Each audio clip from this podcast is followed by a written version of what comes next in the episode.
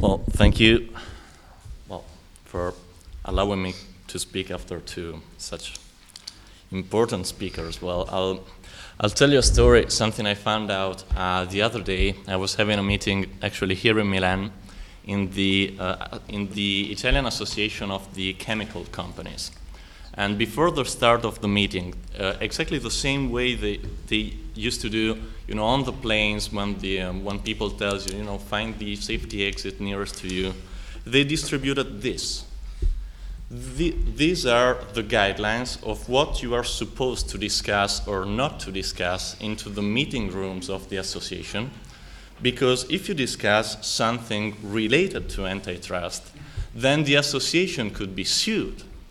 And so it says specifically that any meeting has to be attended by an officer of the association, that in the case of any doubt regarding antitrust related discussion, you should contact the association's antitrust lawyers, and that in case anyone during a meeting will say something related to antitrust, you should immediately object and write down in the minutes of the meeting that you actually objected.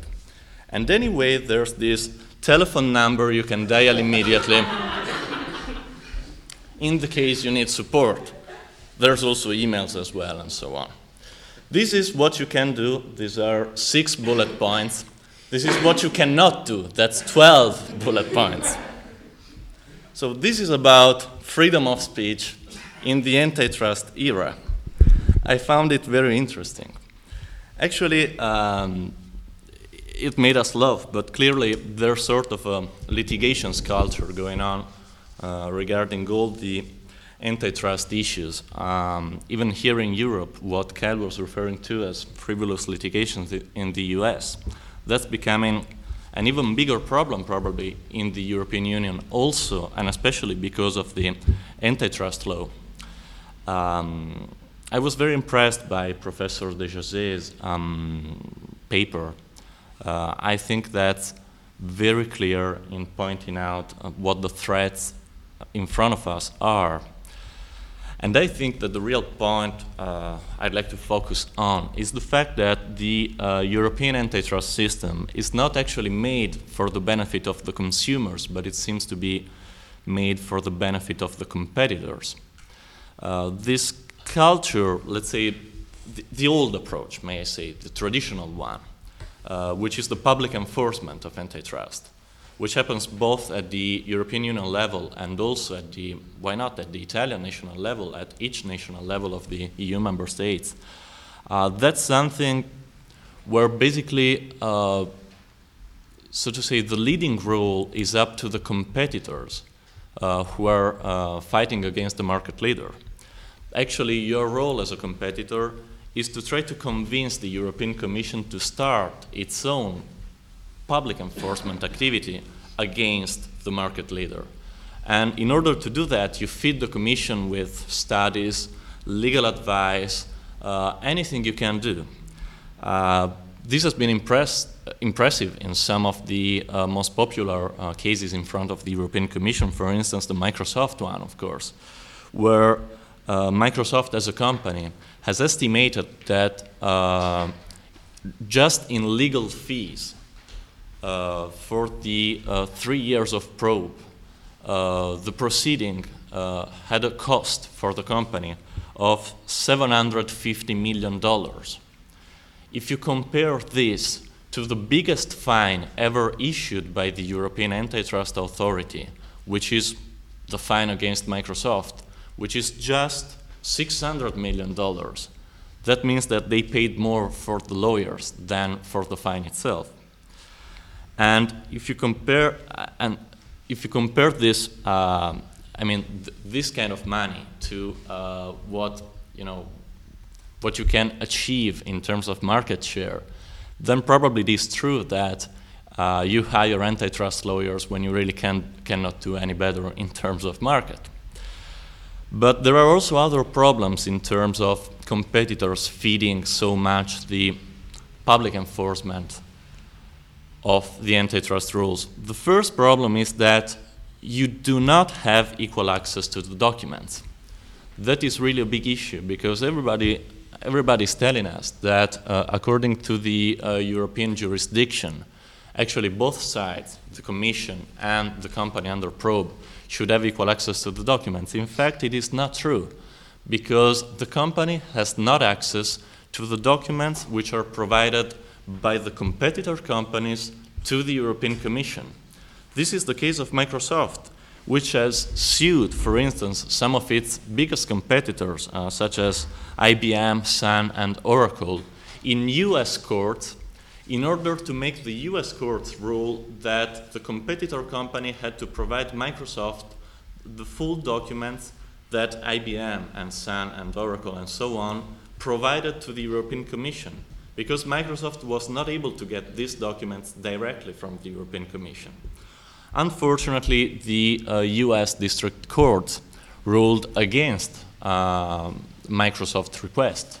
And therefore, uh, we will not have the privilege to see uh, what kind of size these documents provided by the competitors of Microsoft may have, in fact, although everybody is convinced that it's going to be a huge volume of documents.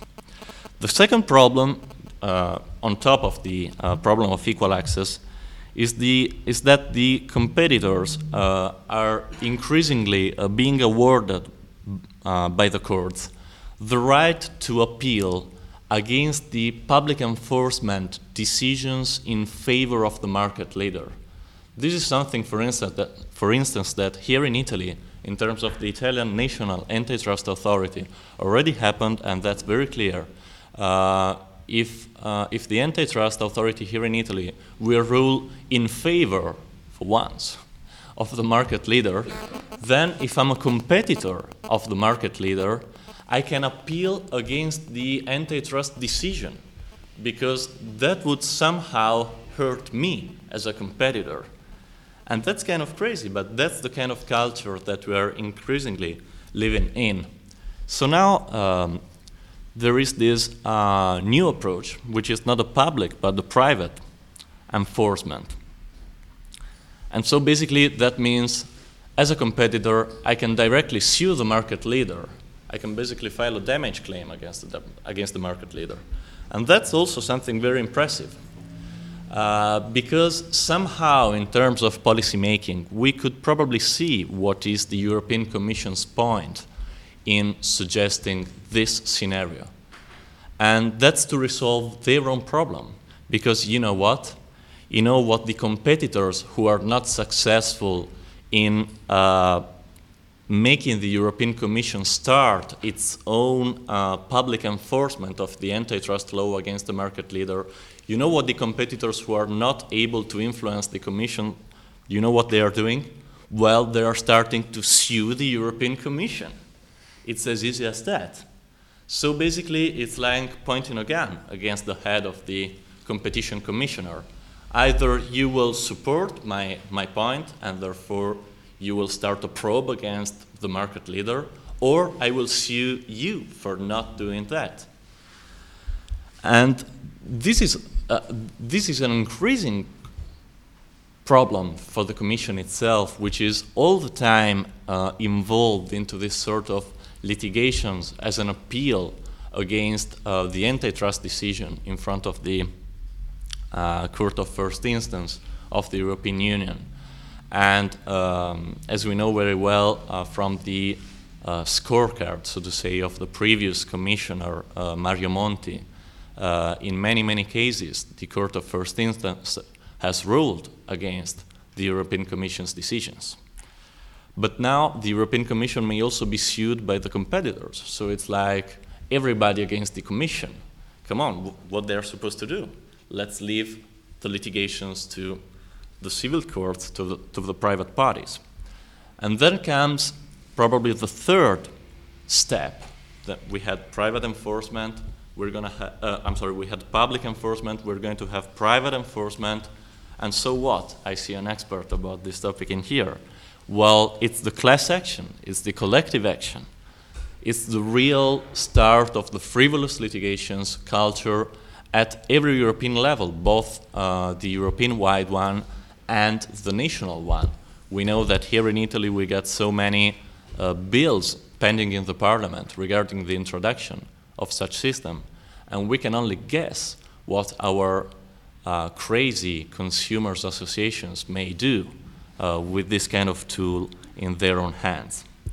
So I think we should really be worried about that.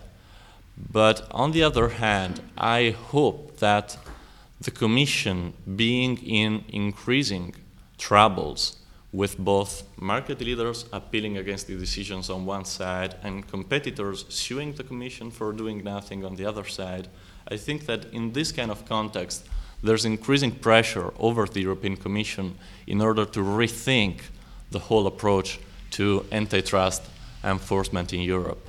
And I think that a good policy debate could somehow address this point and maybe guide their decision.